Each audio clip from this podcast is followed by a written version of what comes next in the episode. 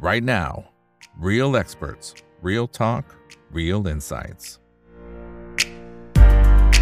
สวัสดีครับ สวัสดีเพื่อนๆนักลงทุนทุกคนนะครับ นี่คือ right now by อีกบรรพททุกเรื่องที่ลงทุนต้องรู้นะครับ และสำหรับวันนี้เรื่องที่เราต้องรู้นะครับ คือมุมมองของเทรดเดอร์ซึ่งจริงๆ ก็จะมีหลากหลายแง่มุมนะไล่มาตั้งแต่ทางฝั่งของประเทศจีนที่เขามีการเปิดประเทศ เราก็จะเห็นหุ้นที่เกี่ยวข้องนะครับ ก็โอ้โหวิ่งเป็นกระทิงเลย วันนี้ก็ยังมีบางตัวที่ยังไปต่อนะครับ แต่บางตัวก็อาจจะเริ่มย่อลงมาละนะครับ ส่วนถ้าเป็นในมุมมองอื่นๆนะครับเช่นพวกบทเรียนต่างๆนะครับวันนี้ก็จะเข้ามาร่วมพูดคุยกันนะครับเราจะได้เรียนรู้นะครับจากคนที่ถือว่าประสบความสำเร็จนะครับเป็นอันดับต้นๆของวงการแล้วล่ะครับนะฮะสำหรับท่านไหนที่อยากสนับสนุนช่องทำบิกบิก็ไปที่ YouTube ได้นะครับสมัครเป็น Membership เดือนละ 50 บาทนะก็เปรียบเสมือนกับเลี้ยงกาแฟให้กับทางทีมงานของผมนะครับเดือนละหนึ่งแก้วนะครับเอาละฮะสำหรับวันนี้นะครับได้รับเกียรติจากทางด้านของพี่เบิร์ดครับคุณมานิสรายุทธิกรนะครับเป็น full time trader นะครับ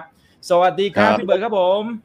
สวัสดีครับ สวัสดีครับคุณอีกสวัสดีครับอ่าคนไหนสวัสดีที่เข้ามาแล้วฝากกดไลค์กดแชร์ทุกช่องทางนะครับ Facebook YouTube Twitter นะครับวันนี้ Clubhouse ยังมีปัญหาอยู่นะฮะก็เพราะฉะนั้นเข้าไปดูช่องทางอื่นกันได้นะครับ ส่วนคนไหนที่อยากเข้าห้อง Open Line Chat ก็สามารถคลิกได้ตามที่ห้องที่ท่านต้องการนะครับโอเคนะครับเดี๋ยวเริ่มจากทางฝั่งของจีนกันก่อนนะครับพี่เบิร์ดนะครับคือจีนพอเขามีการเปิดประเทศต้องบอกว่าเป็นอีเวนต์ใหญ่พอสมควรนะครับอืมเพราะว่าพอวันถัดมาโอ้โหหุ้น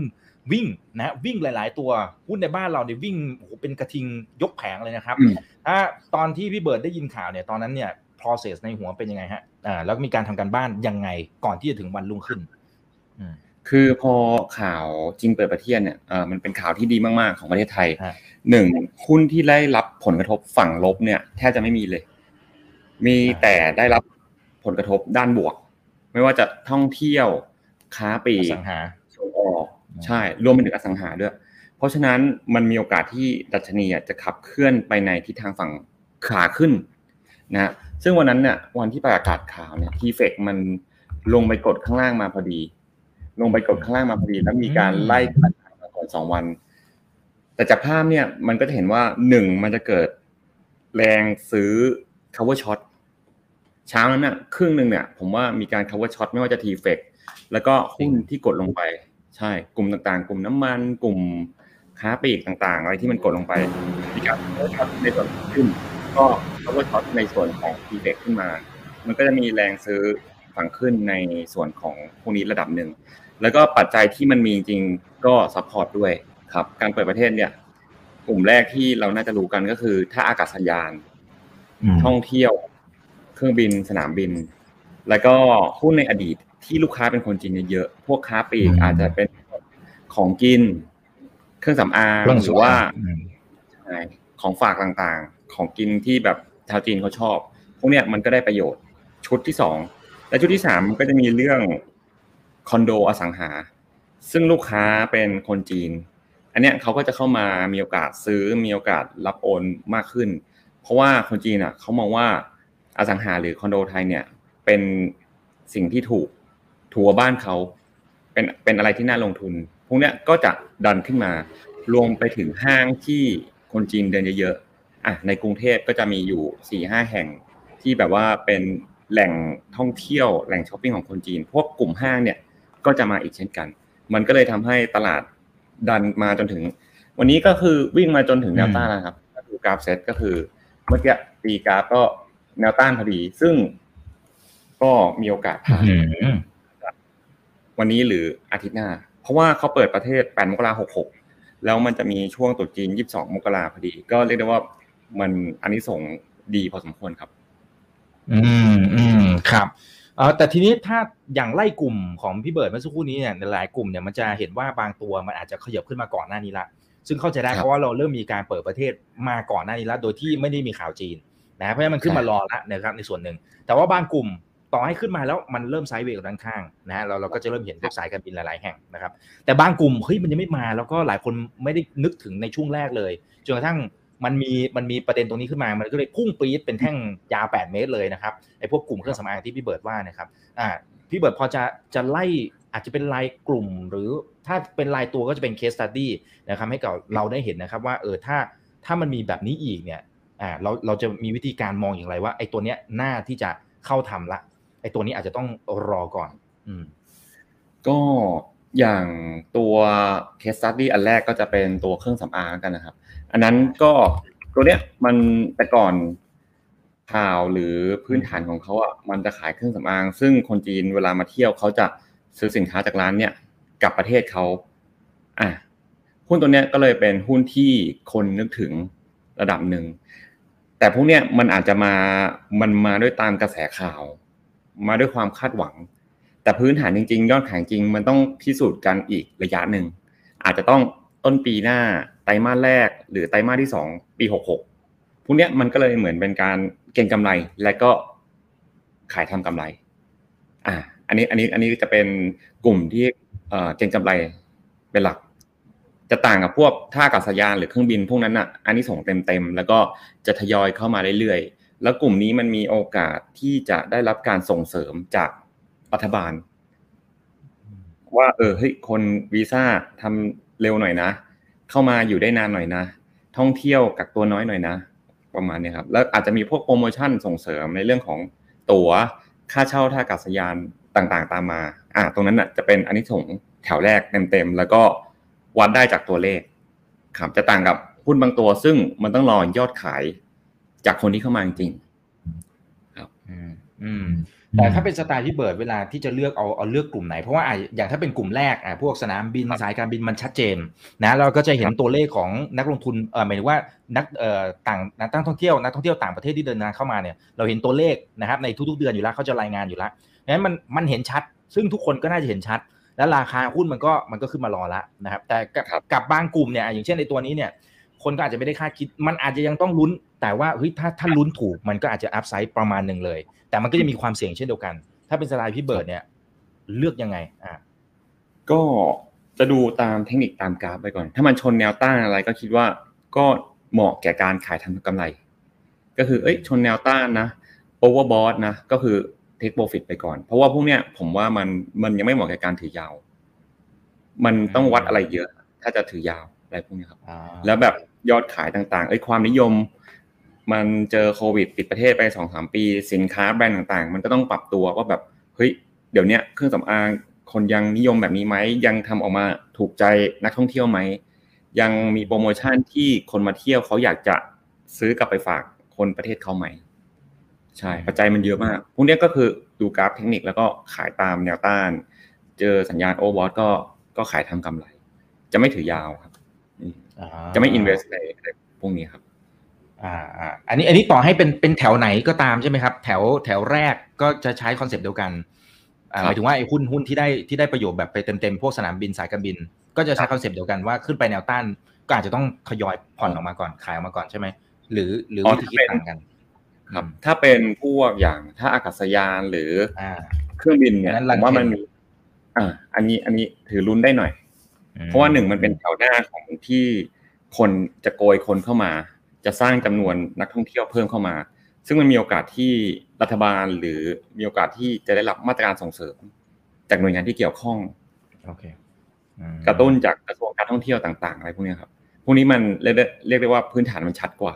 ตัวเลขมันพิสูจน์ได้แล้วมากลับมาแน่นอนอย่างน้อยอะไรเงี้ยครับยังไงคนต้องกลับมาในระดับสิบถึงสาสิบล้านคน เพราะว่า มันไม่ใช่เป้าของ มันไม่ใช่เป้าหมายของบริษัทอย่างเดียว มันเป็นเป้าหมายของประเทศไทยด้วย ว่าแบบเฮ้ยนักท่องเที่ยวจากประเทศอื่นกี่สิบล้านคนของจีนยี่สิบสามสิบล้าน ต้องทำยังไงให้มันกลับมา อยู่ในระดับเดียวกับก่อนโควิด มันเป็นเป้าหมายของรัฐบาลขององค์กรหลาย ๆ องค์กรกระทรวงการท่องเที่ยวพวกนี้ด้วยครับอ่าครับ โอเค โอเค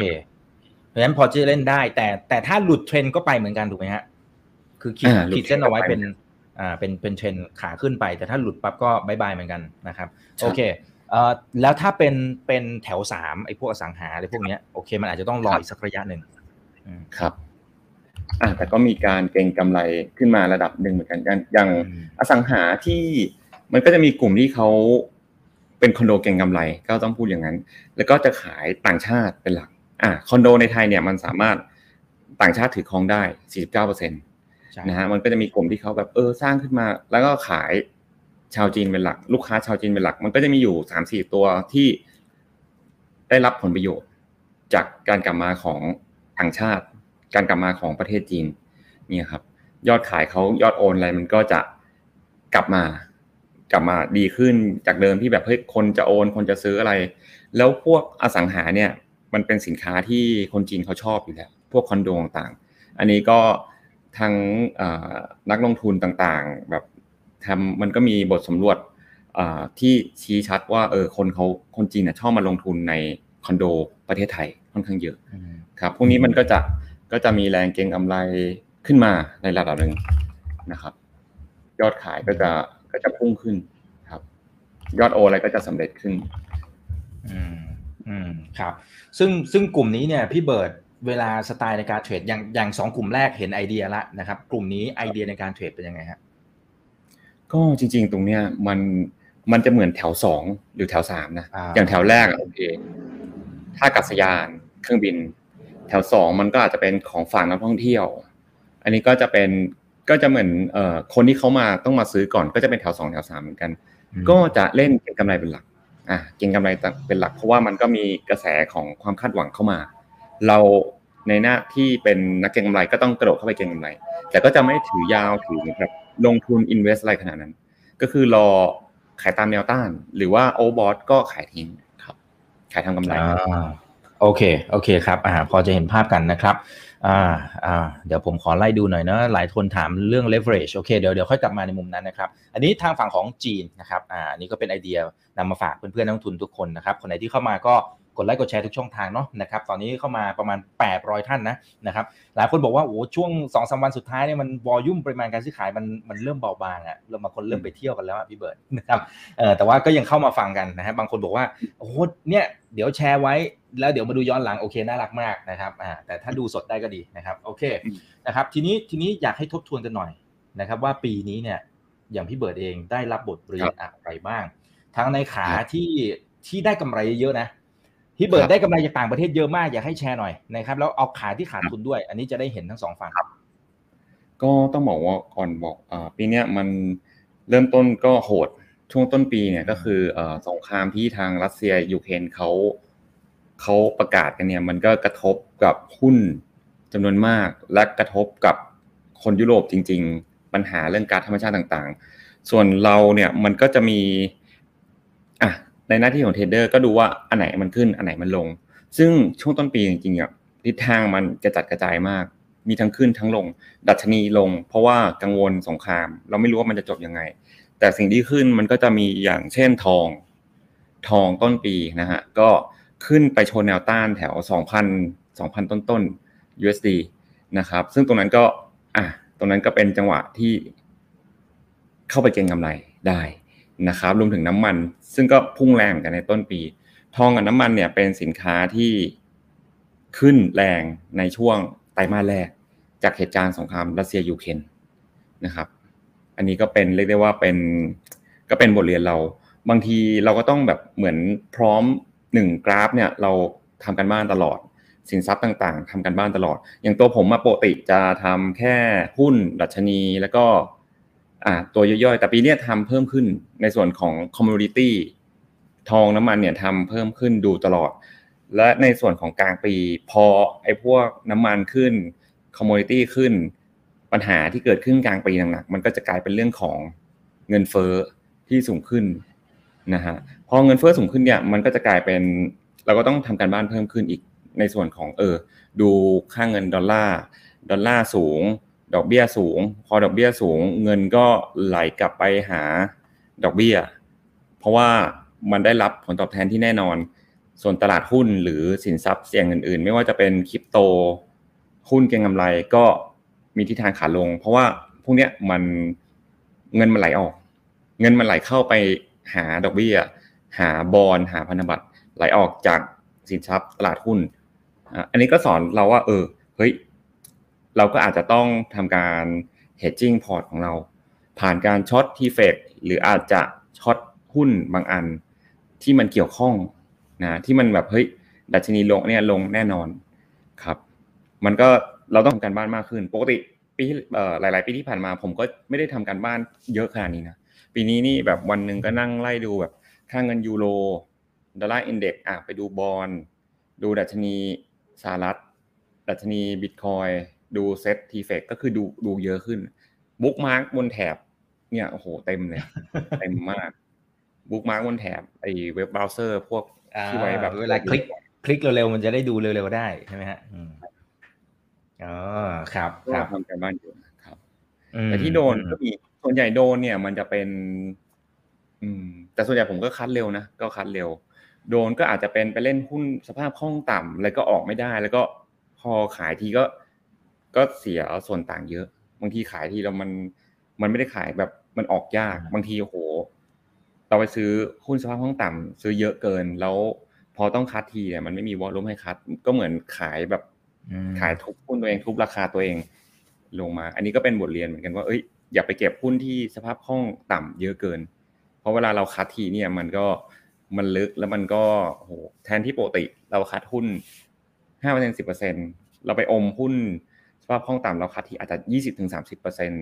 ก็มีนะครับ อืมอืมครับ โอเค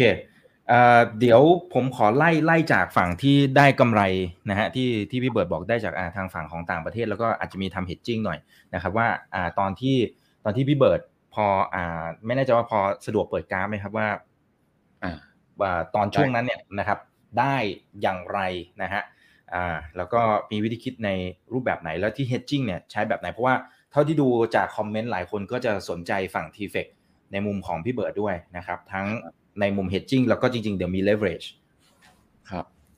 อ่าทองนี่ได้ช่วงไหนยังไง อืมอ่าทองเนี่ยต้นปีมันจะเบรกเบรกชัดเจนเบรกเบรกสามเหลี่ยม อันนี้ก็คือสงครามรัสเซียประกาศสงครามแล้วก็ไฟกันนะฮะช่วงต้นปีอ่ากุมภาพอดีมันก็จะเบรกจริง ๆ ตอนนั้นตีกราฟ ก็คือมันก็ชัดเบรกสามเหลี่ยมมา แล้วก็ไปชนแนวต้านไฮสูงสุดแถวสองศูนย์หกศูนย์คร่าวๆนะสองศูนย์หกศูนย์สองศูนย์เจ็ดศูนย์ซึ่งก็ตรงนี้มันก็เหมือนเป็นไตรมาสแรก มันเป็นสินทรัพย์ที่ชัดเจนที่สุด แล้วก็ผันผวนแล้วก็เบรกแรงที่สุดในไตรมาสแรกไอ้ส่วนเลเวลเลตเนี่ยต้องบอกก่อนว่าพวก future มันมี trick อยู่อย่างหนึ่งอะไรที่มันไซเวย์นานๆเนี่ยเลเวลเลตมันจะสูงขึ้นเรื่อยๆ เลเวลเลตมันจะสูงขึ้นเรื่อยๆ ใช่ และยิ่งแบบ sideway แบบสองสามปีเนี่ย gearing มันระดับค่าเงินวางประกันเนี่ยเงินวาง margin ในสัญญา future เนี่ยมันจะต่ำมาก ต่ำมากๆ อันนี้ก็ถือว่าเป็นอะไรที่เป็น trick นะรวมถึงหุ้นไทยเวลาแบบเราจะไปเปิด block trade single stock future เนี่ยถ้าตัวไหนมัน sideway แบบปีหนึ่งเนี่ยโอ้โห gearing ประมาณยี่สิบเปอร์เซ็นต์นะครับยี่สิบเปอร์เซ็นต์ยี่สิบเท่ายี่สิบเท่า คือวางเงินน้อยมากๆ ยิ่ง sideway นาน แต่อันไหนที่มันผันผวนแล้วเนี่ย ทางตลาดหรือว่าทาง exchange broker ผู้ออก future ก็ดีเขาก็จะปรับให้ไอตัวใช่ พวกเลเวลเลเหล่านี้มันลดตามลง ตรงนี้ก็เลยเป็นเป็นทีเด็ดช่วงต้นปีนะครับ ตัวทองกับตัวน้ำมันครับ คือถ้าเป็นสไตล์พี่เบิร์ดก็อาจจะอาจจะจ้องแล้วใช่ไหมครับว่าสินทรัพย์ไหนที่มันอาจจะไซด์เวย์นานๆ เพื่อจะใช้พลังของเลเวอเรจตรงนี้ด้วย ใช่ใช่ ใช่ครับ แล้วรอรอที่มันระเบิด รอที่มันเบรกแล้วระเบิดขึ้นไปใช่ มันก็เป็นเคลียร์ลิงระดับที่ดีเลยนะ ของไทยนี่ก็พวก single stock future อะไรพวกนี้ block trade อะไรก็ไปลองดูได้ อันไหนที่ sideway เฮ้ยระดับ 6 เดือน margin เงินวางประกัน มันจะลดลงเรื่อยๆ และ gearing ก็จะสูงขึ้นเรื่อยๆ ระดับ 20 เท่าห้าสิบเท่าถึง 20 เท่าครับอันนี้ก็จะเป็นภาพของน้ำมันครับ อ่า อ่า ครับผมได้ นี่น้ำมันต้นปีก็ทะลวงขึ้นมาเหมือนกัน ทะลวงขึ้นมาพร้อมกับตัวทองครับ อืมอืมครับแต่หลาย ๆ ครั้งเนี่ยเวลาที่มันมีข่าวใหญ่เช่นอย่างสงครามนี้ครับ คือบางคนเนี่ยโอเคเห็นละบางทีเนี่ยสินทรัพย์ต่าง ๆ มันอาจจะจ่อเบรกนะไม่ทางใดทางหนึ่งนี่นะครับ แต่พอมีปั๊บมันมันปื๊ดเลยนะทีนี้พอมันปื๊ดเสร็จปั๊บวันวันหนึ่งบางทีเราอาจจะเคยเห็นกรณีที่พุ่งปี๊ดแปดถึงสิบเปอร์เซ็นหรืออะไรเงี้ยฮะซึ่ง ถ้าคนที่ไม่ได้เฝ้านานๆเนี่ยผมว่ามันจะไม่กล้าเข้าเหมือนกันนะถ้าเป็นอย่างนั้นเนี่ยพี่เบิร์ดพี่เบิร์ดจะรอให้มันย่อกันไหมหรือว่าก็ตามไปเลยซัดไปเลย จริง ๆ ต้องบอกกันว่าพวกเนี้ยเวลามันวิ่งแรงแต่มันจะมีจังหวะให้เราเข้า หลักๆ เนี่ย มันมันจะมีการย่อจังหวะหนึ่งก่อนที่จะยิง ยิงแล้วก็ย่อ มันมันจะไม่มีอะไรที่ยิงแบบชุดเดียวจบเลิก มันจะยิงและย่อจังหวะหนึ่งทุกทุกสินทรัพย์ ทุกการเบรกนะครับ ซึ่งตรงนี้ผมก็มองว่ามันเป็นจุดที่เรา สามารถเอาตัวกราฟ ตัวโปรดักต์นั้นมาเฝ้า แล้วก็หาช่องทางเข้าไปเก็งกำไรได้ ซึ่งก็มีอยู่ แต่หลักลึกลงไปกว่านั้น ผมมองว่าความจุดสำคัญของความสำเร็จมันอยู่ที่เราเลือกถูกต้องหรือเปล่าถ้าเราเลือกถูกต้องราคามันอาจจะก่อนเบรกนิดนึงก็ได้เฮ้ยทองมันจะมันจะทะลวงแล้วเราแย่ไปก่อนก่อนเบรกแต่สุดท้ายเราเลือกถูกต้อง เราก็ชนะหรือเราจะเข้าตอนเบรก เราก็ชนะอยู่ดี หรือตอนเบรกและย่อ แต่มันขึ้นไป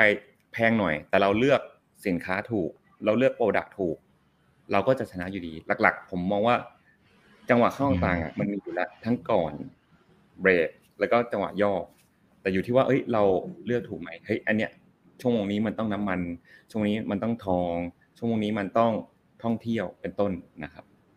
อืมอืมลึกไปกว่านั้นอีกข้อหนึ่งก็คือ สภาพจิตใจเราต้องพร้อมประมาณว่าเฮ้ย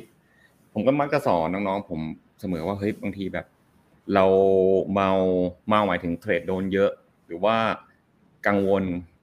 พวกเนี้ยเขาเรียกว่าสภาพจิตใจไม่พร้อม แล้วพอโอกาสมาจังหวะมา จังหวะเขาทำเราจะมีโอกาสที่จะตกรถไม่ตกรถก็ขายหมู หรือไม่ก็คัดทิ้งแบบเฮ้ยอ้าวมันมาแต่เราอยู่ๆก็ไปคัดคัดทำไมทั้งที่มันขึ้นแรง ประมาณนี้ครับ อันนี้ก็เป็นความลึกสองสเต็ปหนึ่งเลือกให้ถูก แล้วก็สองความพร้อมของจิตใจที่แบบเฮ้ยเราโอกาสมาเราต้องคว้าให้ได้อะไรอย่างนี้ครับ ไม่เมาไม่กังวลไม่กลัวครับประมาณอ่าจริงจริงครับหลายอ่าครับครับลึกไปอีกกระสุนต้องมีโอเคใช่เงินเงินเงินวางประกันเงินเปิดสัญญา future หรือเงินจะเล่นหุ้นอะไรพวกนี้ครับ ต้องมี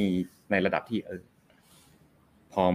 เทรดประมาณนี้ครับอ่าครับโอเคนะครับอ่าเอาเอา step แรกก่อนนะครับเอาความลึก step แรกก่อนนะครับ ว่าเลือก product ให้ถูก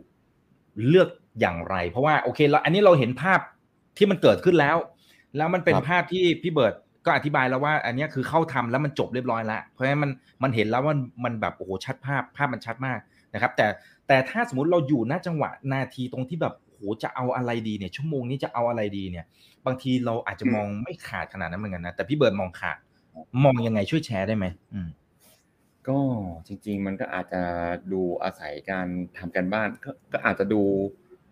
ดูละเอียดเป็นพิเศษอย่างเฮ้ยพวกเนี้ยเราอยากจะเล่นทองแล้วก็มาดูดูกราฟภาพใหญ่ดู ดูหาข้อมูลต่างๆ จริง ๆ ผมต้องบอกก่อนว่าผมไม่ได้เป็นแนวที่แบบว่าข้อมูลแม่นยำทุกอย่าง ส่วนใหญ่จะมาหาเอาหาไปเทรดไป อันนี้ก็อันนี้ก็บอกเลยเฮ้ยแบบเทรดไปเอ้ยมันเบรกละใส่ไปก่อน ไปหาข้อมูลมันสอดคล้องกันไหมมีมีข่าวใน support ไหมพื้นฐาน support ไหมก็ใส่อีก ก็จะเป็นก็จะเป็นหาไปเทรดไป แต่เราก็ต้องแบบ active active ตัวเองตลอด ว่าแบบเออเฮ้ยท่องเที่ยวมานะ ตัวเลขขึ้นไหมมันมันจะไปขึ้นเมื่อไหร่ เราสามารถดูได้จากไหน เว็บไซต์การท่องเที่ยวเว็บอะไรเนี่ย การรายงานตัวเลขนักท่องเที่ยวมีทุกวันที่เท่าไหร่ของอาทิตย์ของเดือนอะไรประมาณเนี้ยก็หาไปเทรดไป ตรงเนี้ยผมว่ามันก็มันก็ช่วยนะเพราะบางทีอาจจะมุดเราจะใส่เราใส่อาจจะใส่ไม้หนึ่งแต่พอข้อมูลแม่นขึ้นก็ใส่เพิ่มทำการไปเทรดไปอ่าโอเค คือคือถ้ามันสวยปั๊บจัดก่อน แต่คำว่าไอไอไอจัดไปก่อนไม้หนึ่งเนี่ยมันมันต้องสมมติว่าสมมติว่าตั้งใจเทรดสักร้อยบาทไอไม้แรกที่เราส่งส่งทหารยิงเข้าไปในสนามรบก่อนเนี่ย อันนี้สักกี่คนนะกี่เปอร์เซ็นต์ของร้อยบาท ก็น่าจะสิบถึงยี่สิบสิบถึงยี่สิบโอเคแหย่ไปก่อนพอแหย่ปุ๊บเราก็เหมือนอยู่ใน favorite เราแล้วเราก็เอามาทำการบ้านต่อได้ใช่แหย่ยี่สิบอ่าก็จะอาจจะประมาณอยู่ประมาณ rate นี้นะผมว่ากำลังดี แล้วพอเจอข้อมูลเพิ่มขึ้น เจอเฮ้ยองค์กรสงครามมันยังไม่จบนี่เขายังฟัดกันต่อก็กราฟมันยังยืน อ่า ก็ใส่เพิ่มอีก ประมาณเนี้ยครับอืมอ๋อโอเคโอเค get ครับเข้าใจนะครับอ่าอันนี้ step ที่หนึ่ง step ที่สองสภาพจิตใจในผมว่า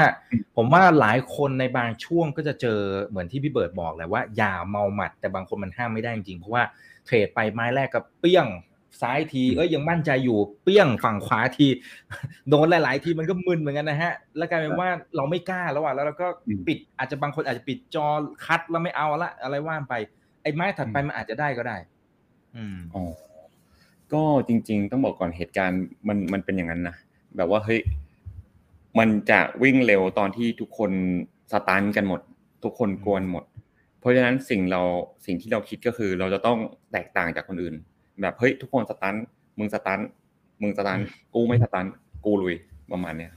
เราต้องแบบอืมเฮ้ยนั้นเมามีสติอันนั้นก็เมาใช่เราก็ต้องแบบเฮ้ยความพร้อม อืม แต่เรื่อง เมาหมัดโดนมันก็ส่วนใหญ่ก็แก้โดยการเทรดน้อยลงลด position ลดลงหรือบางที อะมันก็มีอยู่แค่เนี้ยครับ แบบว่าเฮ้ยอืมเราโดนละปกติเราเทรดเดือนละอะเราเทรดไม้ละหนึ่งล้านบาท อะ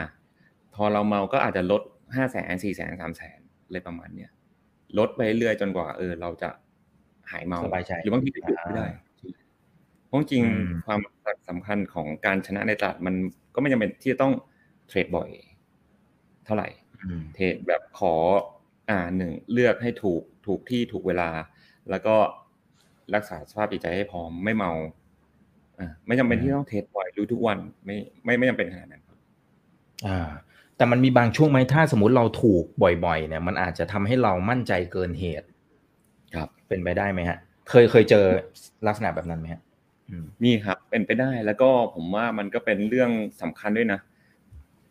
เอ่อส่วนใหญ่ผมก็เจอเจออยู่ เจออยู่ แล้วก็พยายามปรับแก้ตลอดบางทีเราถูกแล้วเนี่ย ถูกจนแบบเราคิดว่าเฮ้ยมันจะต้องถูกไปตลอดมันจะฮึกเหิมไปตลอดเงินก็ไม่ได้เอาออกมาใช้ใส่อีกใส่อีก ซึ่งตรงเนี้ยมันเป็นจุดที่อันตรายระดับหนึ่งตรงเนี้ยก็ต้องคุมพยายามทำให้มันแบบว่า ไม่ฮึกเหิมเพราะต้องท่องไว้ว่าเอ้ยฮึกเหิมเนี่ย มันเป็นจุด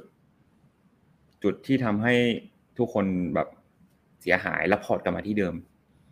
คัดหนัก โดนหนัก ติดดอยหนัก ไม้สุดท้ายเข้าหนัก ไปเข้าราคาสูงป้ายตลาด อ่า ต้องพยายามเน้นกำไรสม่ำเสมอมากกว่ากำไรเรื่อยๆ สม่ำเสมอ มากบ้างน้อยบ้าง แต่ขอเรื่อยๆอย่าแบบ อย่าไปหวังมากมากมากมากมากอย่างเงี้ยครับ เอาเป็นมากบ้างน้อยบ้าง แต่ไม่โดนหนักอ่าไม่โดนหนักแล้วก็อย่าแบบใส่อะไรที่มันเต็มที่เกินไป ครับ อืม อย่าง ก็คืออืมตรงเนี้ยเป็นจุดจุดตายของของของคนจำนวนมากจริงๆของเทรดเดอร์จำนวนมากครับบอกว่าใส่อ่าคือเกินเกินครับ อ่าคือเขิมบางบางทีเราอาจจะเพิ่มโพซิชันที่มากจนเกินไป ก็ครับเป็นไปได้เหมือนกัน อ่า บางทีใช่ไอ้ไม้ไม้เดียวนี่อาจจะทำให้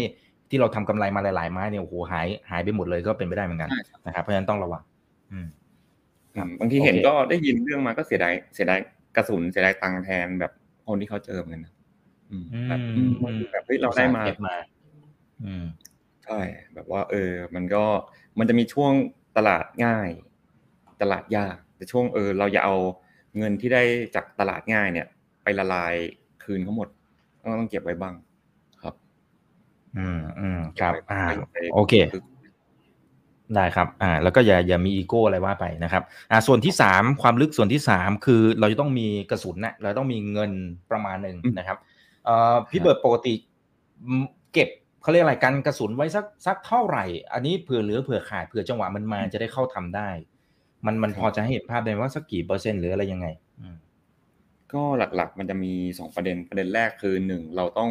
มีวินัยในการคัดลอสหรือ stop loss เพราะว่าถ้าเราไม่มีวินัยในการคัดลอส stop loss เนี่ยหุ้นมันจะไปติด ติดดอยพอร์ตแดงกระสุนมันก็จะเหลือน้อย แต่ถ้าเกิดเรามีวินัยในการคัดลอส stop loss เราก็จะมีกระสุนอยู่ตลอดอะเฮ้ยตัวเนี้ยพลาดเราคัดลอสปุ๊บเหลือเงินสดเฮ้ยตัวนี้พลาดคัดลอส stop loss ปุ๊บเหลือเงินสด อันนก็จะเป็นข้อแรก ข้อที่สองจำนวนเงินที่สำรองเนี่ย ผมมักจะท่องเสมอว่า CASH cash เงินสดเนี่ยมันคืออืมมันคือหุ้นตัวหนึ่งมันคืออ๋อมันคือสิ่งที่ต้องอยู่ในพอร์ตเราตัวหนึ่งเราอาจจะมีหุ้นสี่ห้าตัวแต่แคชเนี่ยมันก็เป็นบรรทัดหนึ่ง เป็นบรรทัดหนึ่งที่เราต้องมีเพียงแต่ว่าเฮ้ยมันไม่ได้เขียน แต่เราก็ต้องแบบคิดไว้เองเฮ้ยมันคือบรรทัดหนึ่งที่เราต้องมีอืมก็สักสามสิบยี่สิบสามสิบอย่างน้อยอะอย่างน้อยทุกอืมทุกโอกาสแต่ถ้าเกิดตลาดไม่ดีเราก็อาจจะมีมากหน่อย อันนี้ก็ยิ่งเป็นข้อดีเลย สมมติตลาดไม่ดีตลาดไซด์เวย์แล้วเรามีแคสสักห้าสิบถึงเจ็ดสิบเนี่ย ความพร้อมหนึ่งเราก็มากกว่าคนอื่น แล้วเพราะมองซ้ายมองขวาเฮ้ยเราแคทห้าสิบเจ็ดสิบเปอร์เซ็นคนนั้นเหลือสิบคนนั้นเหลือสิบ คนนั้นเหลือสามสิบแต่เราแบบกระสุนมากกว่า ความพร้อมเราก็มากกว่า โอกาสมาจังหวะมา เราก็พร้อมมีโอกาสเข้าไปทำกำไรมากกว่า มีโอกาสชนะมากกว่าครับอืมอืมครับ อ่าโอเคนะครับ อ่า อันนี้เป็นตัวอย่างวิธีคิดนะครับ ซึ่งไออย่างเช่น 30%จริงๆ มันไม่ใช่สูตรสำเร็จนะครับ เพื่อนๆก็ลองปรับดูแต่ว่าไอเดียเมื่อสักครู่นี้ผมว่าดีมาก คือให้คิดซะว่าแคชเนี่ยนะฮะเงินสดมันเป็นหุ้นตัวหนึ่ง อันนี้น่าสนใจนะครับอ่าเพราะว่าถ้าโอกาสมาเนี่ยบางทีมันมันเป็นจังหวะจริงๆอะเราก็จะได้แบบซัดเข้าไปได้นะครับโอเค ทักทายกันหน่อยนะ สวัสดี 1,500 ท่านนะครับ กดไลค์กดแชร์ทุกช่องทางด้วยนะครับ YouTube อย่าลืม Subscribe TikTok ด้วยนะนะครับ โอเค ขอดูหน่อยนะครับท่านนี้นะครับบอกทีเฟกถือว่าย่อจบแล้วหรือยัง เฮ้ย จริง ๆ มันมันเพิ่งไปไม่ใช่เหรอฮะถูกไหมฮะ มันเพิ่งไปจ่อตรงแนวต้านซะด้วยซ้ำครับ คือตรงนี้ก็เป็นจุดวัดนะฮะ จุดวัดอ๋อแต่ทีเฟกแต่ทีเฟกอันเนี้ยเหลือ อุ้ยน่าจะหมดแล้วมั้งยี่แปดน่าจะอ๋อไอตัววันหมดอายุใช่ไหมฮะ อืมใช่นี้ไปดูซีรีส์ของของไตรมาสหน้าเลยดีกว่า แต่กราฟมันน่าจะใกล้เคียง อันนี้เหมือนจะเบรกนะเหมือนจะเบรกอืม แต่ส่วนตัวถ้าดูจากกราฟทีเฟกไม่ไม่อิงเซตประกอบ อย่างเงี้ยมันเก้าเก้าเจ็ดมันก็จะเป็นเดี๋ยวก็ไปเจอแนวต้านที่หนึ่งพันอืมหนึ่งพันก็มันก็จะสอดคล้องกับเซตพอดี เพราะเมื่อกี้ตีกราฟเซตตั้งแต่ต้นชั่วโมงมันก็จอจอแนวต้าน แนวต้านเทนไลน์ตรงนี้ก็หนึ่งสองสี่ห้าหัวสี่ห้าหัวแต่ขนาดนี้ก็ผมว่าช่วงต้นปีเนี่ย มันมีข้อสังเกตอยู่อย่างหนึ่งคือ เดือนที่สามเดือนที่สี่ของทุกปีเนี่ย มันจะเป็นฤดูกาลปันผล ฤดูกาลปันผลของหุ้นหลาย ๆ ตัวก็ส่วนใหญ่ ส่วนใหญ่เขาจะมาปันผลเดือนที่สามเดือนที่สี่พอมันเกิด ใช่ เกิดการปันผลเนี่ยหนึ่งแรงขายมันจะน้อย สมมติผมเป็นกองทุนหรือว่าผมเป็น value investor เป็น VI มันต้องถือเพื่อรอปันผลอยู่แล้ว รวมถึงการเป็นเจ้าของคุณเอง เพราะฉะนั้นแรงขายก่อน X4 ช่วงปันผลเยอะ ๆ เนี่ย มันก็จะน้อย ผมก็เลยมองว่ามกรากุมภาเนี่ยโอกาสที่ลงกระแทกเนี่ยถ้าไม่เจอเหตุการณ์ร้ายๆจริง มันก็ยากเพราะว่ามันมีปันผลค้ำอยู่ เพราะฉะนั้นอันเนี้ยมันก็น่าลุ้นที่จะอ่าน่าลุ้น เพราะว่าอีกสองเดือนมันก็มีโอกาสแรงขายน้อยละมกรากุมภาอ่ามีนาปันผลเมษาปันผล แรงขายตรงนี้ก็จะมันก็จะน้อยละอาจจะถ้าเป็นคุณอีก หรือว่าเป็นผู้ถือหุ้นใหญ่นักลงทุนพื้นฐาน กองทุนมันมันไม่ไม่จำเป็นก็จะไม่ขายตอนนี้เพราะฉะนั้นเมื่อแรงขายน้อยแล้ว ผมว่าตรงนี้ก็ก็ลุ้นเอา ผมว่าก็ก็มีโอกาสครับ อืมอืมครับ อ่า โอเคนะครับ เป็นข้อสังเกตที่น่าสนใจนะครับ แล้วยิ่งมาจ่อจ่อแบบนี้เนี่ย โอ้โหนะเดี๋ยวรอลุ้นเดี๋ยวรอลุ้นกัน ถ้ามันไม่เกิดในพวก black swan อะไรต่างๆ นะนะครับโอเค เดี๋ยวตึ๊ดๆขอดูคำถามสลับขึ้นมาหน่อยนะครับ อืมเอ่อคุณกรุณาบอกว่าตอนพอร์ต หลักแสนเนี่ยพี่เบิร์ดตัดสินใจเล่น time frame ช่วงไหน อันนี้เป็นหลักเลย และเทคนิคในการที่จะคำนวณพวก risk reward ratio เนี่ยคำนวณอย่างไรนะเวลาที่ซื้อคุมความเสี่ยงเนี่ยให้ไม่เกินสักกี่เปอร์เซ็นต์ของพอร์ตเขายกตัวอย่างว่า 1%ของพอร์ตเป็นแบบนั้นหรือเปล่านะครับอ่ามันมีหลายคำถามที่ซ่อนๆกันอยู่นะ time frame ในช่วงแรก ๆ ตอนที่เงินต้นอาจจะยังไม่ได้เยอะมากนะใช้ time frame ยังไง ก็ช่วงแรกก็ต้องยอมรับผมเล่นหุ้นซิ่ง รุ่นเอ่อเล่นหุ้นเก็งกำไรซะเยอะ time frame ส่วนใหญ่ก็จะดูหกหกสิบนาทีสิบห้านาทีแล้วกราฟ dayแล้วก็เน้นซื้อขายเร็วรายวัน จะไม่ได้ดู time frame ใหญ่มาก จะไม่ได้ดูแบบ week มันอะไรขนาดนั้น ก็ดูแบบเฮ้ยขึ้นลงซื้อขึ้นขาย ขายทำกำไรไปเรื่อย ก็จะไม่ได้ใช้ time frame ที่มันยาวมาก ก็จะใช้รายวัน 60 หรือ 15 ประมาณนี้ครับ ส่วน risk reward เนี่ยก็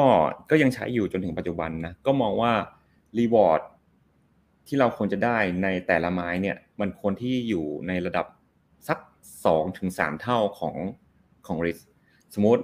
ผมเข้าตัวหุ้นตัวหนึ่งเนี่ย ผมมีโอกาสขาดทุนหนึ่งแสนบาทอะจุดคาร์ลอสผมอยู่ที่ราคาหนึ่งแสนบาทกำไรตัวนั้นเป้าหมายของผมเนี่ยอย่างน้อยต้องสองแสนสามแสนหรือมากกว่านั้น ก็คือสองเท่าของจุดขาดทุน เพราะฉะนั้นผมเทรดสามครั้งเนี่ย ผมถูกครั้งหนึ่งมันก็จะ อ่า พอร์ตมันก็ยังอยู่ในระดับที่ดีอยู่ใช่ก็ยัง cover กันอยู่ ครับ เพราะฉะนั้น reward ควรที่จะสองเท่า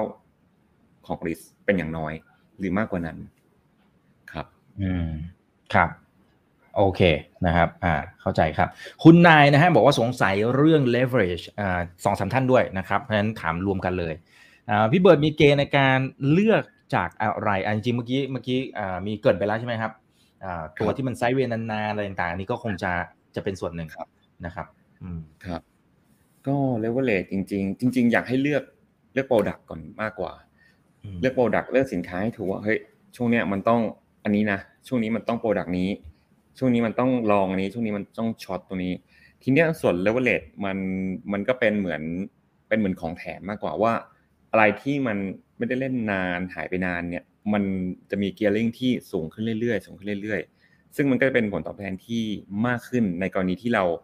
เลือกตัวนั้นถูกที่ถูกเวลาพอดี ครับ แต่ว่าเลทเลเวลเลทถ้าในส่วนของหุ้นไทยในส่วนพวก block trade futures เนี่ยก็อยู่ในระดับ อย่างที่ว่าครับก็ประมาณห้าเท่าถึงยี่สิบเท่า ถ้าไซด์เวย์นานไม่เล่นเลยเนี่ยก็น่าจะประมาณยี่สิบถึงยี่สิบเท่าได้ การวางเงินนะครับการวางเงินถ้าเกิดแบบเอ้ยเล่นอยู่ไอ้ตัวนี้เล่นทั้งปีสวิงทั้งปีก็อาจจะไม่ได้สูงขนาดนั้นอืมอืมครับผม อ่าโอเคนะครับอขอบคุณครับ ขอดูหน่อยนะตึ๊ดตึ๊ดตึ๊ดมีคนหนึ่งแซว RR เมื่อกี้มีมีคนที่ถามก่อนอันนี้บอกว่า RR หมายถึง risk reward อีกคนหนึ่งแซวบอกว่ามันคือ Rolls Royce ใช่ไหมนะฮะ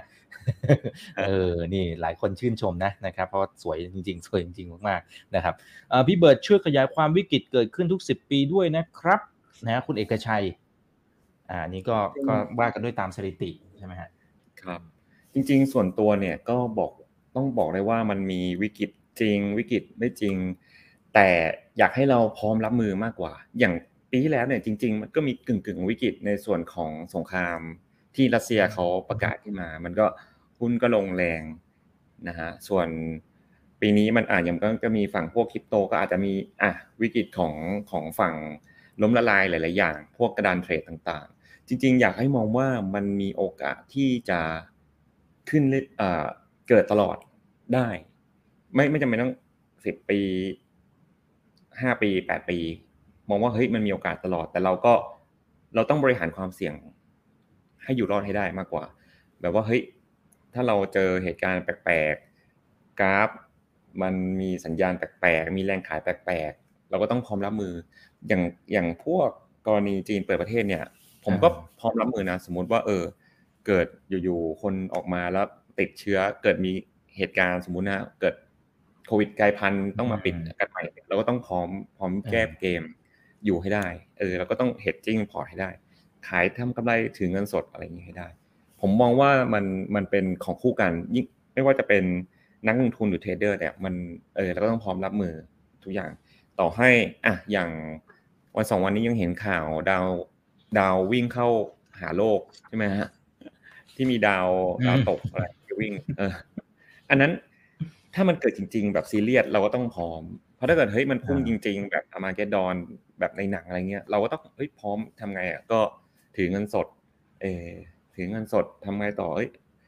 อ่าถือรอช้อนหุ้นหรือว่า hedgingต่างๆ หรือว่าถ้าเรากลัวทิ้งเงินไว้ในพอร์ตแล้วมันจะไม่ได้ใช้ก็ ก็อาจจะต้องเออก็แลกเป็นเงินสดออกมา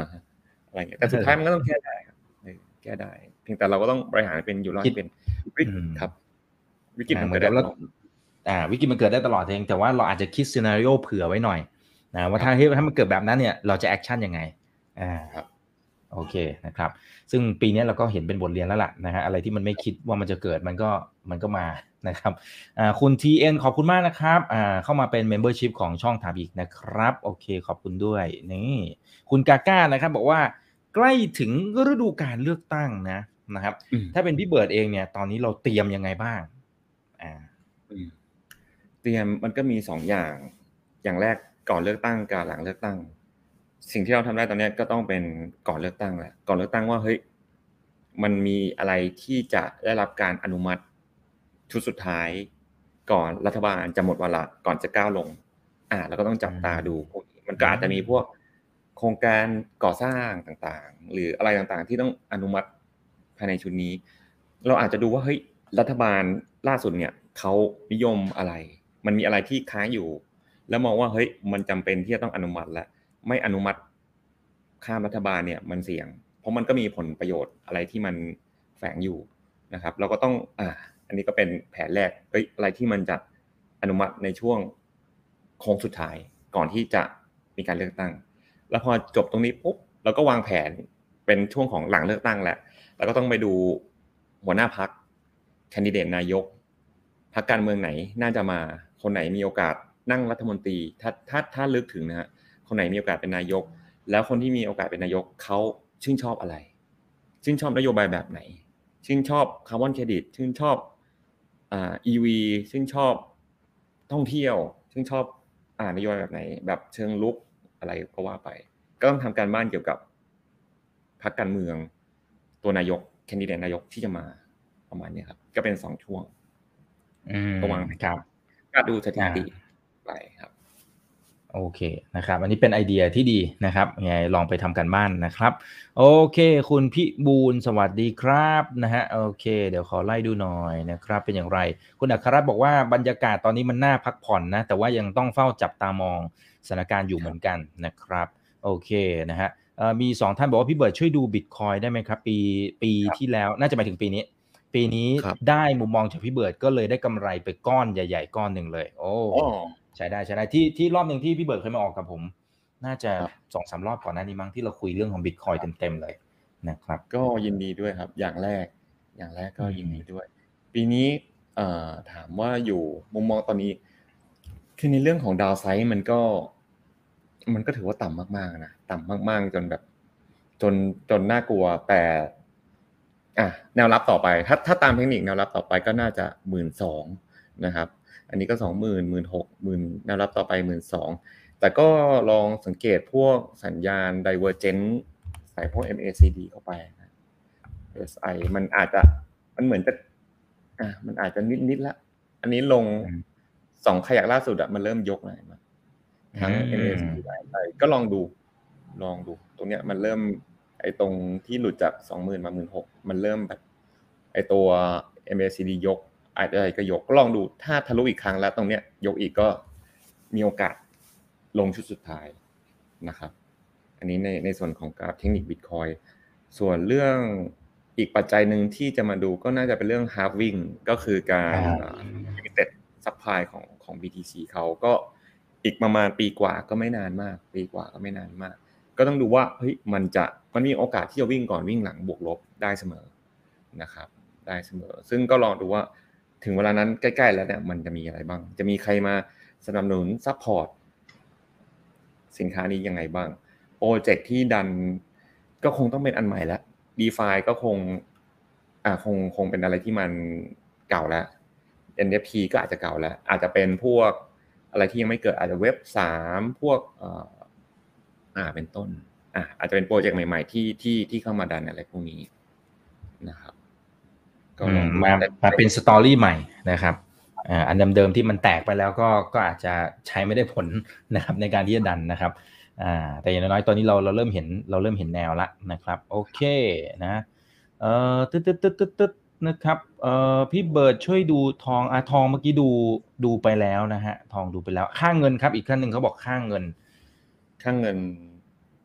ไทยหรือว่าบาทน่าจะหมายถึงค่าเงินบาทนะครับเขียนมาแค่นี้ แต่เดาว่าน่าจะคือค่าเงินบาทนะฮะก็ตรงนี้ก็เป็นแนวรับนะก็ก็ถือว่าทิ้งมาพอสมควรจากสามสามแปดมาสามสี่ก็ก็ผมว่าน่าจะเป็นแนวรับที่เสถียรในระดับหนึ่งอะผมว่าค่างเงินบาทน่าจะอยู่โซนเนี้ยถ้าถ้าจะแลกอะไรก็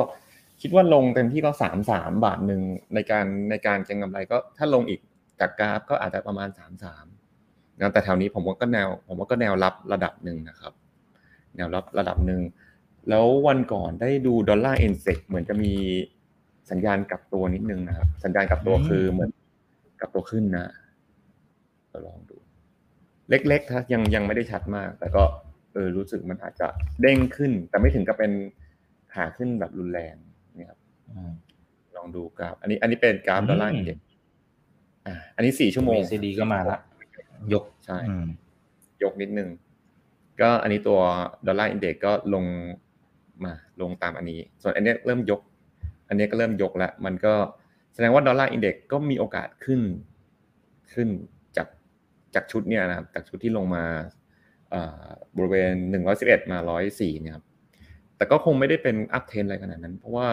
อ่าคงไม่ได้แบบพุ่งพรวดอะไรขนาดนั้นก็คงอาจจะ technical rebound ในกรอบรายวันหรือรายสัปดาห์อืมอืมพอครับดอลลาร์มัน ขึ้น บาทก็อาจจะอ่าอาจจะอ่าอาจจะแข็งเอ้ยอาจจะอ่อนลงครับ อืมครับอ่ามันมันก็ส่วนทางนะครับเอ่อพอเปิดค่าเงินบาทปั๊บมาเลยฮะ ค่าเงินแต่ละอันเอาเอาสำคัญสำคัญแล้วกันนะครับ ค่าเงินเยนเทียบกับค่าเงินบาท เป็นอย่างไรสงสัยจะไปเที่ยวใช่ไหมคุณวีวินนะครับใช่ไหมฮะน่าน่าจะเล็งไปเที่ยวญี่ปุ่นกันอยู่นะครับ ตัวนี้เหรอครับก็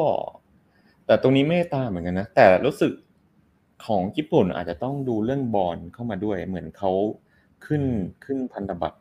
ขึ้นดอกเบี้ยพันธบัตรทำให้เงินอ่าตัวเจแปนอาจจะอาจจะแข็งขึ้นนิดนึง อาจจะแข็งขึ้นนะครับ ตัวกรอบาจจะแข็งขึ้น yield curve control อ่าอันนี้อันนี้ถ้าเรื่องเก็งกำไรตัวนี้ก็อาจจะผมไม่ได้ไม่ได้ทำการบ้านพวกนี้แล้วกัน แต่เรื่องแรกไปเที่ยวผมว่าก็ก็ก็คงแลกได้อืม ถ้าแลกไปเที่ยวแลกอะไรเงี้ยแต่เรื่องเก็งกำไรอะไรผมว่าก็ ยังไม่ได้มีเอิ่มไม่มีมุมมองดีกว่าไม่ได้ไม่ได้ตามละเอียดครับ ฝั่งญี่ปุ่นอืมฝั่งญี่ปุ่นไทยอืมอ่าโอเคนะครับ คุณเกษมศักดิ์นะครับ บอกว่าให้พี่เบิร์ดช่วยยกตัวอย่างการทำการบ้านหุ้นสักตัวได้ไหมครับ ว่าก่อนที่จะเจอไอ้ตัวตัวนั้นอ่าจริง ๆ ตอนช่วงต้นรายการเนี่ยเราคุยเรื่องของสินทรัพย์ นะครับ ว่าพี่เบิร์ดมีวิธีการมองยังไง แต่เขาบอกเออช่วยช่วยดูเป็นเป็นหุ้นได้ไหมว่าอันเนี้ยดูเช็คลิสต์ประมาณหนึ่งสองสามนะครับ อันเนี้ยติ๊กถูกติ๊กถูกถูกปุ๊บจัดเลยครับอะไรทำนองนี้อืมก็ส่วนใหญ่จริงๆ ถ้าทำหลักๆ หลังๆ ก็จะดูพวก most active value กับ top gainer most active เนี่ยก็จะดูว่าอ่ามันจะมี 20 ตัว มันจะมีตัวเล็กที่จะตัวเล็กหมายถึงตัวนอกเซ็ตร้อยที่จะชอบ มีวอลลุ่มเข้ามาไอ้พวกเนี้ยก็ไอ้พวกเนี้ยก็เลือกมาทำกันบ้านได้ในระดับหนึ่งถามว่ามันติด most active แล้วมันแพงไหมมันก็อาจจะแพงแต่มันก็ถือว่าเป็นหุ้นที่อยู่ในกระแสตอนนั้น เป็นหุ้นที่เล่นกันอะผมผมผมก็จะเอาหุ้นเหล่านี้มาทำกันบ้านมาดูกราฟมาหาแนวรับนะครับ รวมถึงบางอันอาจจะเลือกจากเหตุการณ์เทรนด์หรือกระแสหน้างานด้วยนะครับอย่างช่วงเนี้ยมันอะ จะเปิดประเทศจริงจัง8มกราคนแห่ท่องเที่ยวอะไรอ่าคนแห่เข้าแห่แบบไปเที่ยวข้างนอกบ้าง คนข้างข้างนอกมาเที่ยวประเทศบ้าง มันก็มันก็ต้องเป็นเรื่องของตีมงารลงทุน ซึ่งตรงเนี้ยก็จะอะก็จะเป็น trick ในการเลือกหุ้นนะครับ แล้วก็ดูในส่วนของ top gainer ก็ก็จะเอา top gainer ตัวนั้นมาอ่าแล้วก็เอาดูว่า top gainer ตัวไหนที่มันมี volume ระดับสักห้าสิบล้านขึ้น มันจะมี top gainer ที่แบบว่า volume ซื้อขายระดับยี่สิบสามสิบล้านอันพวกนั้นผมมองว่าสภาพคล่องต่ำแล้วมันติดจากการที่แบบว่า มันไม่มีสภาพคล่องมันเลยติดมากกว่า พวกนี้ก็จะแบบก็จะตัดออกนะครับก็จะตัดออกก็จะดู top gainer most active valueเลือกหุ้นเข้ามาอ่าส่วนกราฟ เดี๋ยวลองยกตัวอย่างอ่าแต่ต้องย้ำนะคก็รับจะว่าเราไม่ได้เชียร์นะฮะอันนี้เป็น case study เฉยๆนะครับ อ่าขึ้นมาแล้วครับ ใช่สมมติอ่ายก AOT นี้ก็ มันมันจะไม่ต้องมันไม่ควรสูงเกินไปอย่างเช่น ถ้าเจอไออย่าง CPO เนี่ยโอเค CPO เป็นเป็นเงี้ยพอสมมติ CPO ได้อานิสงส์จากการท่องเที่ยว ใช่ไหมฮะ แบบว่าเอ้ยต่างชาติเข้ามาอายอดใช้จ่ายค้าปลีกอะไรต่างๆ มันจะเพิ่มขึ้น แต่ว่าดูจากทิศทางการขึ้นมันขึ้นมาอืมตั้งแต่เอ่อ 17 ตุลามันมันเยอะเกินอย่างเงี้ยพวกเนี้ยก็จะตัดออกก็จะแบบเฮ้ยมันมันมีการไล่ราคาเก็บสะสมมาแล้วอะไรพวกเนี้ยผมก็จะมองว่าเออมันเยอะไปก็จะตัดออก หรือว่าอย่างเช่นอะสมมติอะ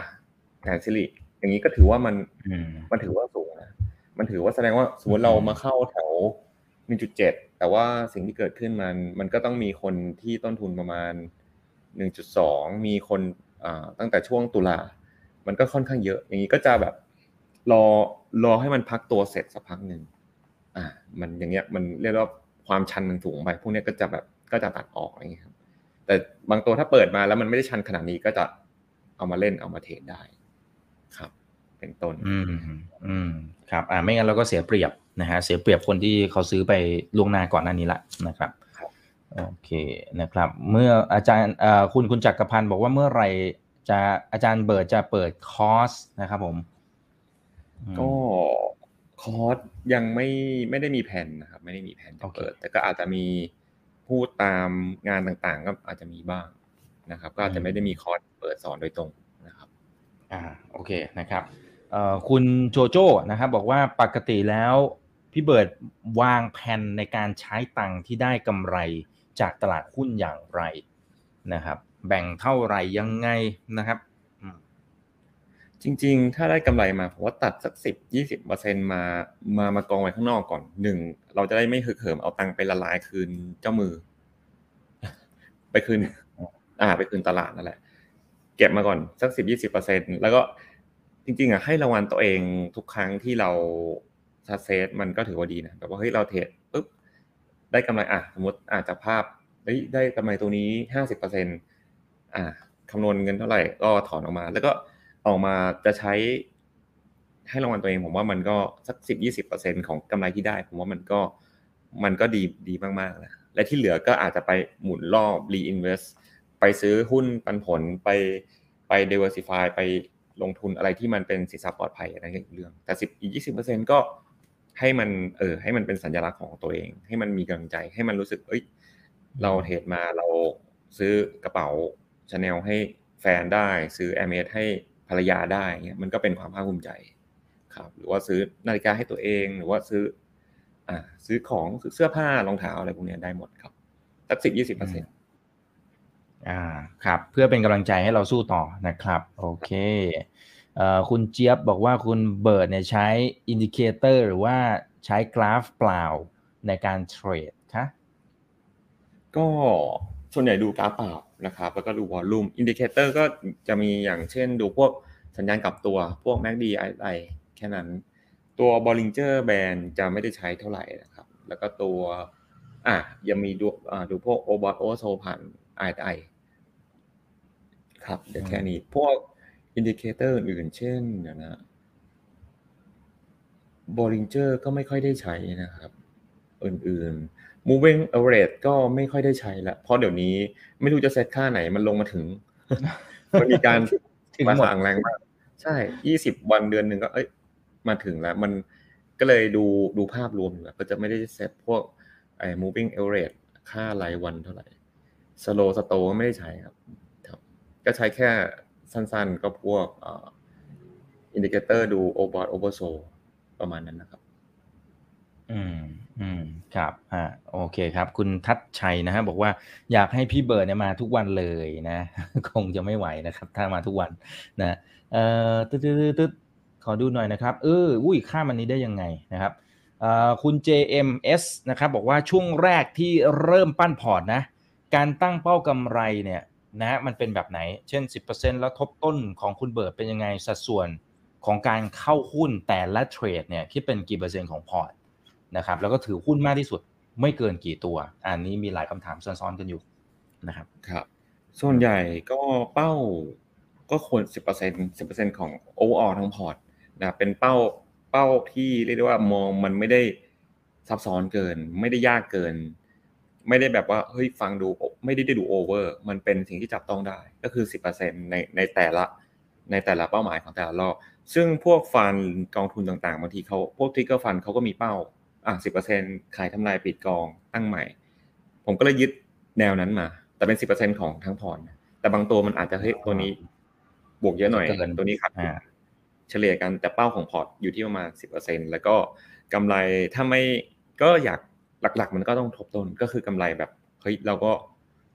อะมันจะสร้างพอร์ตมันต้องทบต้นก็คือแบบอยู่ให้มากที่สุด แต่ก็ต้องถอนออกไปบ้างไปใช้จ่ายไปไป save save ใจตัวเอง หรือว่าไปให้รางวัลตัวเองก็มีบ้าง แต่หลักๆก็พยายามทบต้นให้มันเกิดรอบหมุนรอบไปให้มากที่สุดนะครับ แล้วก็หุ้นอืมจะ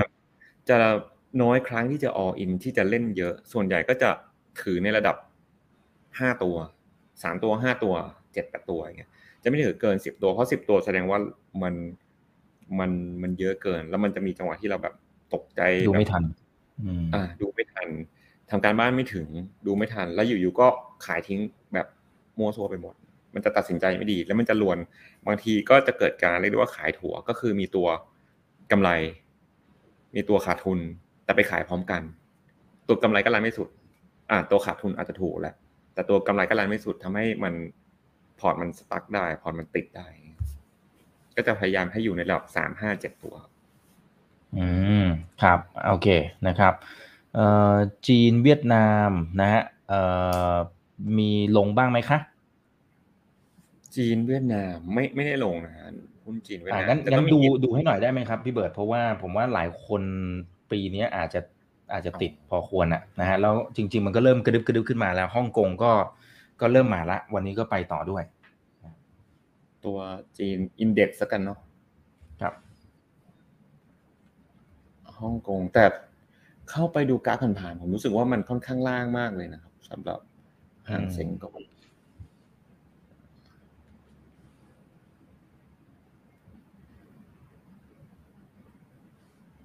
ครับอันนี้เรากดกันแบบสดๆเลยนะครับทักทายทุกทุกๆท่านนะครับทักทายอีกไม่กี่วันจะปีใหม่แล้วนะครับ เข้ามาคุยกันได้นะอ่าหนึ่งพันเก้าร้อยท่านนะครับ กดไลค์กดแชร์ทุกช่องทางนะครับ YouTube อย่าลืม Subscribe กันด้วย TikTok นะฮะอย่าลืม Follow นะ ก็อืมแต่ห่างเสียงปีนี้รู้สึกจะสวิงมากนะอืมสวิงมากข่าวหลายโหก็ลงมา แต่ก็เด้งเด้งขึ้นขึ้นแรงเหมือนลงสามหมื่นสองเกือบห้าสิบแล้วหมื่นห้าขึ้นมา ก็ถ้าในแง่ของห่างเสียงผมว่าก็ ก็ถือว่า ลงลงมาขนาดเยอะเกินละถ้าประเทศไม่ได้จะมีปัญหาอะไรขนาดนั้น ผมว่าตรงนี้มันก็แอบสอบอะไรไปค่อนข้างเยอะ แอบสอบมันจะมีข่าวพวกแทรกแซงตลาดเอาหุ้นออกถอดหุ้นออกอะไรพวกนี้ผมว่ามันก็น่าจะเต็มที่แล้ว ผมว่าถ้าจากกราฟจากข่าวที่ที่ได้ได้ยินมาในปีนี้ก็น่าจะอยู่ในโซนที่เรียกได้ว่าดาวไซด์น้อย โอกาสลงไปอีกนิวโลก็อาจจะยากอยู่นะ ยากอยู่นิวโลเนี่ยไม่น่าละแต่อาจจะไซด์เวย์หรือว่าลงนิดหน่อยอันนี้มันก็มันก็เป็นไปได้ครับ จากกราฟอืมนะแล้วก็จากข่าวที่ผ่านผ่านหูผ่านตามาครับ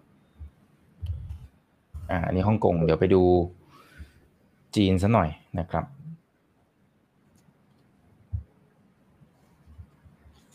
ก็ใกล้เคียงกันนะจีนอืมแต่คล้าจีนยจะๆลงกันไม่ลึกใช่ จีนลงไม่ลึกเท่าไหร่แต่ผมว่าประเทศเขาแข็งอะแล้วเขาก็จริง ๆ แล้วเขาไม่ได้แอบสอบหรือว่าเกิดผลกระทบอะไรจากเรื่องโควิดมากนะเพียงแต่ว่าเออเขาปิดประเทศ เรื่องเงินอะไรปัญหาต่างๆ มันเออมันเหมือนแบบไม่ได้ไม่ได้เยอะเท่าไหร่ มันก็เออเรียกได้ว่าลงจะได้ลงไม่ได้ลึก ลงไม่ได้ลึกมาก แต่ตรงนี้ผมมองว่าสิ่งที่จะทำให้ลงก็ ก็น่าจะ อ๋อมันอาจจะมีเรื่องการเมือง แต่ผมว่าจีนเขาแข็งพอการเมืองมันมันมันอาจจะมีอะอาจจะมีทะเลาะกับฝั่งประชาธิปไตยบ้างแต่มันเป็นเรื่องปกติอยู่แล้ว ดาวไซก็น่าจะน่าจะไม่เยอะ ดาวไซน่าจะไม่เยอะ ถามว่าจุดหน่าลงทุนก็ก็ได้นะ ก็ได้ เพราะว่าอย่างที่เราเห็นจีนเนี่ยจะมีเศรษฐีใหม่ค่อนข้างเยอะ และนวัตกรรมต่างๆเขาก็เขาก็ทันทันโลกอยู่นะ ก็ลองดูว่ามี หุ้นใหม่ๆ ธุรกิจใหม่ ๆ หรือว่าอ่าโปรเจกต์อะไรใหม่ๆ เกิดขึ้นในในตลาดหรือเปล่าอ่าสมมติอันนี้ก็นี่ผมเข้าใจว่าน่าจะไปลงทุนในหุ้นประเทศจีนนะอืมก็ดูจากอืมก็จะมีการเปิดประเทศอะไรต่างๆ ก็ลองดูว่าเออมันจะมีนวัตกรรมอะไรใหม่ ๆ ของเขาอ่ามันก็มีเยอะคนะรับพวกรถไฟฟ้าอะไรเขาก็แข่งจนเทสลาเทสลาดิ่งเลยอ่า BYD อะไรพวกนี้ อืม ครับ ครับ โอเคเอาเวียดนามเวียดนามอีกสักหนึ่งตลาดนะครับ แล้วก็อาจจะขออีกสักสองคำถามก็น่าจะพอสมควรละนะครับโอเวียดนามก็ดิ่งเลย โอ้ดิ่ง อันนี้ก็ไม่ด้ดู แต่เวียดนาม เวียดนามเข้าใจว่าหุ้นมันเทรดไม่น่าจะเทรดได้นะสภาพคล่องอะไรแต่ตัวดัชนีก็ตัวดัชนีที่ลงนี่ แต่เวียดนามเขาก็เป็นประเทศปกครองรู้สึกจะโดยทหารอยู่นะ โดยแบบไม่ไม่ได้เป็นเหมือนเหมือนบริษัทต่างๆ ก็ยังไม่ได้เป็นมหาชนเอกชนอะไรขนาดนั้น ถามว่าน่าลงไหมผม ผมยังไม่เห็นอืมตัวผลักเวียดนามยังยังไม่เห็นปัจจัยในการผลักดัชนีเวียดนามดีกว่า อันนี้ก็ยังไม่เห็นข่าวก็ยังไม่มีไม่มีไอเดียหรือไม่มีคอมเมนต์แล้วกันครับ ไม่มีความเห็นแล้วกันครับสำหรับเวียดนาม แต่ถ้าจากกราฟก็ก็กระลกมาเยอะมาก พันห้ามาพันหนึ่งก็เยอะ เยอะมาก ของไทยนี่ถือว่า แข่งเก่งเก่งกว่าสองสามประเทศที่เปิดดูครับแต่ไม่เป็นปีนี้แทบแทบไม่ลงเลยบ้านเรานะครับ แต่แต่โอเค ปีก่อนเราก็อาจจะไม่ได้ขึ้นอะไรขนาดนั้นนะครับอขอดูหน่อยนะครับ ขอสองคำถามสุดท้ายแล้วกันเนาะนะครับ คุณนัทพัฒน์อ๋ออันนี้อันนี้พี่เบิร์ดตอบแล้วนะครับ ที่บอกว่าแบ่งไม้อะไรยังไง อันนี้ตอบไปละเดี๋ยวไปดูย้อนหลังได้นะครับเอ่อคุณมอนนะครับคุณมอนบอกว่าผมพอร์ตแค่หกหลัก หกหลักก็หลักแสนนะครับขอคำแนะนำนะฮะอ๋อจริงหกหลักก็มันก็มีช่องทางเยอะนะ เราก็สามารถเทรดค่อยๆ ก็อาจจะต้องยอมรับว่าเอ้ยพอกระสุนน้อยหน่อยเราก็จะต้องออมมากหน่อย ออมมากหน่อยเรียกว่าเออประหยัดหน่อย ปั้นพอร์ตหน่อยพยายามพยายามหน่อย มันก็มีโอกาสอยู่แล้วหนึ่งเราต้องออมวางแผนการเงินดีๆ ซึ่งตรงนี้สำคัญวางแผนการเงินใช้จ่ายเออให้มันกระสุนมัน เหลือเยอะอ่าเราใช้จ่ายน้อยกระสุนเหลือกำไรมาไม่ได้ไปใช้จ่ายเยอะ เอามาทบต้น หรือเราอาจจะใช้พวกเลเวลเลตผ่านการแบบเฮ้ยสมมติเราเทรดอันนี้ก็แนะนำน้องๆหลายๆคนไปว่าเราเทรดแล้วเกิดผลงานมันดี ซึ่งเดี๋ยวนี้ในในเว็บ product ต่างๆ ของโบรกเกอร์มันก็จะมีพวก track record เราก็เอาพวกนี้ไปไปเลเวลเลตผ่านแบบเอออาจจะเอาเงิน คนที่เราคนคนที่เขาไว้ใจเรามาลงทุนก็ได้อาจจะเป็นพ่อแม่หรือว่าคนใกล้ตัว มันก็เลเวลเลตแทนที่เราจะเฮ้ยหลักแสนแต่ผลงานเรามันมันคลาสสิกผลงานเรา track record มันมัน high performance เราก็อาจจะตรงนั้นไปอะไปเลเวลเลตอีกทีแบบ แต่ก็ต้องระมัดระวังนะฮะว่าเออเอาเงินมาเงินมันมากขึ้นมันก็เล่นยากขึ้น แต่เราก็ต้องพยายามมากขึ้น เออแล้วก็ใจต้องแข็งมากขึ้น มันก็เลเวลเลตโดยที่แบบเอ้ยเรา เป็นอีกจุดหนึ่งที่จะเบิ้ลเบิ้ลขึ้นมาได้ครับ อืมอืมครับ โอเคนะครับ อ่า มันก็เป็นวิธีหนึ่งนะครับ แต่ก็ถ้ายิ่งเป็นเงินญาติๆนี้ต้องระวังหน่อยนะครับ อ่า คุณฟิลิปนะครับ คุณฟิลิปบอกว่า พี่เบิร์ดเคยมีเหตุการณ์ที่ต้องล้างพอร์ตไหมฮะ ตั้งแต่เทรดมาเนี่ยเคยเจอเหตุการณ์แบบนั้นไหมครับ ก็จริง ๆ จริง ๆ ก็ล้างล้างล้างบ่อยอยู่นะแต่ด้วยส่วนตัวเนี่ยผมไม่ได้ถือ ไม่ได้ถือหุ้นยาวเยอะ ไม่ได้แบบว่าเฮ้ยถือรอ ถือลงทุน long term อะไรเยอะบางทีมันก็ถือแล้วมันมันก็มีจังหวะที่แบบเออเคลียร์พอร์ตเรียกว่าเคลียร์พอร์ตแล้วกันไม่ถึงกับล้าง แต่ว่าถามว่ามันก็มีจังหวะแบบนั้นเยอะ มีมีพอสมควรนะครับมีครับก็ล้างถามว่าล้างบางทีก็หนึ่งเฮ้ยหุ้นมันไม่ perform จริง เราอาจจะต้องไล่ดูเลยว่าไอ้ตัวที่เรามีสี่ห้าตัวเฮ้ยตัวนี้มันไม่ได้แล้วไอ้ตัวนี้มันเลิกเล่นไปนานแล้ว ตัวนี้ไปพูดถึงมันไม่มีคนซื้อ แบบไม่มีใครตามมันไม่ wow ตัวนี้ก็สัญญาณกับตัวประมาณนี้ตัวนี้กำไรแต่ว่าไม่ไปไหน มันก็ต้องแบบมันต้องเคลียร์พอร์ต มันก็มีการล้างพอร์ต หรือว่าเคลียร์พอร์ตอยู่เป็นประจำเหมือนกันครับเคลียร์ครับ เป็นประจำอืม อ่า ครับผม โอเคนะครับคำถามอื่นก็ขออนุญาตยกยอดแล้วกันนะครับ อ่าโอ้โหโอเคโอเคท่านนี้ท่านนี้ตั้งใจเขียนมางั้นขอเป็นสุดท้ายแล้วกันนะครับ นี่พอดีเขียนมาสี่ห้าบรรทัดเลยนะครับอ่าแล้วก็มีคนหนึ่งแซวคุณเฟอร์รี่บอกว่าผมเพิ่งจะยืมเงินคุณแม่มาลงทุนเจ๊งไปแล้วครับห้าห้าห้านะฮะความหมายของพี่เบิร์ดคือโอ้โหเราก็ต้องศึกษาใช่ไหมครับเราเราต้องมี track record ประมาณหนึ่งคือ คือเราก็ต้องมีฝีมือประมาณหนึ่งแบบหมายถึงว่าซ้อมหรือว่าเรียนรู้อะไรมาประมาณหนึ่งนะครับคุณจี้นะครับ คุณจี้บอกว่าทำยังไงให้คัดลอสได้ไวแล้วก็ทันด้วยนะ แบบว่าเคยมันมีอาการต่อรองไม่คัด หรือทำตามอารมณ์ก่อนเหตุผลไหมครับ บางครั้งมีแผนนะ แต่มันไม่ทำตามแผนนะสินะครับไอเนี้ยจะฝึกยังไงอืมก็จริง ๆ มันก็ต้องเรียกได้ว่า คือแผนจริงๆอะมันต้องเซตมาตั้งแต่เราทำเปิดออเดอร์แล้วเราเปิดสัญญา เปิดลอง หรือว่า buy stock buy หุ้นเนี่ย มัน จุดคัดลอสเนี่ยมันมันมันจะต้องมามาก่อนที่จะเข้าทำแล้วพอถึงราคามันตกมาหรือว่าเอ้ยมันผิดทางเราก็ต้องทำตามวินัยก็เหมือนทำตามแผนที่เราตั้งมา อย่าไปโกงอย่าไปต่อรอง ยิ่งต่อรองมันจะเกิดแบบมันจะเกิดคุณลักษณะนิสัยที่ไม่ดีแล้วมันจะติดตัวอะไรไปก็พยายามแบบว่าเซตมาละจดไว้ละ ราคาถึง ถึงที่เราจดไว้หรือว่าราคาถึงที่เราเซต alert ไว้ก็ ก็ก็ปล่อยก็ต้องขัดใช่เพราะว่าถ้าไปฝืนมากๆระยะยาวก็ไม่ดีแน่นอน สมมุติถ้าเราแบบเฮ้ยไป เอ้ยคราวนี้โกงเว้ยไม่เอาดีกว่า คราวนี้สู้หน่อย ระยะระยะยาวจะไม่ดีครับ อืมอืมครับมันอาจจะเพราะฉะนั้นเราต้องเราต้องฝึกอืมอ่าครับ โอเค ต้องต้องแบบไร้ใจนิดนึงนะครับทำตามแผนให้ได้นะครับ โอเคนะฮะ เอาละเราคุยกันพอสมควรแล้วนะครับ ก็ขอบคุณสองพันท่านที่อยู่ในค่ำคืนนี้นะครับผมพี่เบิร์ดฝากทิ้งท้าย ผมว่าเติมกำลังใจหรือหรือให้ข้อคิดทิ้งท้ายสำหรับปีนี้หน่อยนะครับแล้วเดี๋ยวปีหน้าเราว่ากันใหม่ อืม ก็ ผมว่าปีนี้มันก็ downside อะไรต่างๆ ก็น่าจะน่าจะ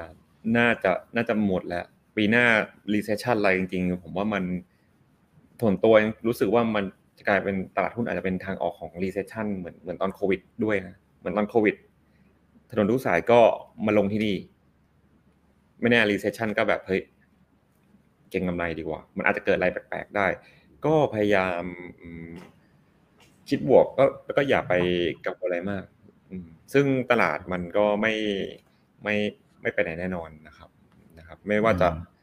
อ่าถ้าถ้าไปจริงๆอาจจะแบบมนุษย์ต่างดาว ดาวตกซอมบี้เนี่ยครับ อันนี้อันนี้อันนี้คือ ถ้าไม่ใช่สามอย่างเนี้ยก็อยู่ได้อ่าครับยังไงมันก็เปิดตลอดอยู่ละนะฮะเพราะฉะนั้นเราก็ทำกันบ้านไปเรื่อยๆอย่าเพิ่งท้อกันไปก่อนนะครับ โอเค ได้ครับพี่เบิร์ดขอบพระคุณมากๆนะครับสำหรับปีนี้ได้ข้อคิดไอเดียดีๆเยอะเลยนะครับ แล้วเดี๋ยวปีหน้าขออนุญาตเรียนเชิญใหม่เข้ามาพูดคุยกันได้สนุกๆแบบนี้นะครับวันนี้ขอบคุณมากครับพี่เบิร์ดสวัสดีปีใหม่ด้วยนะครับขอบคุณมากครับ ครับอ่าครั้งหน้าจะเป็นเรื่องไหนอย่างไรเดี๋ยวรอติดตามนะครับ นี่คือ right now มาอีกบรรพททุกเรื่องที่นักลงทุนต้องรู้ครับ ฝากกดไลค์กดแชร์ทุกช่องทางครับ YouTube TikTok อย่าลืม subscribe กันด้วย สวัสดีครับ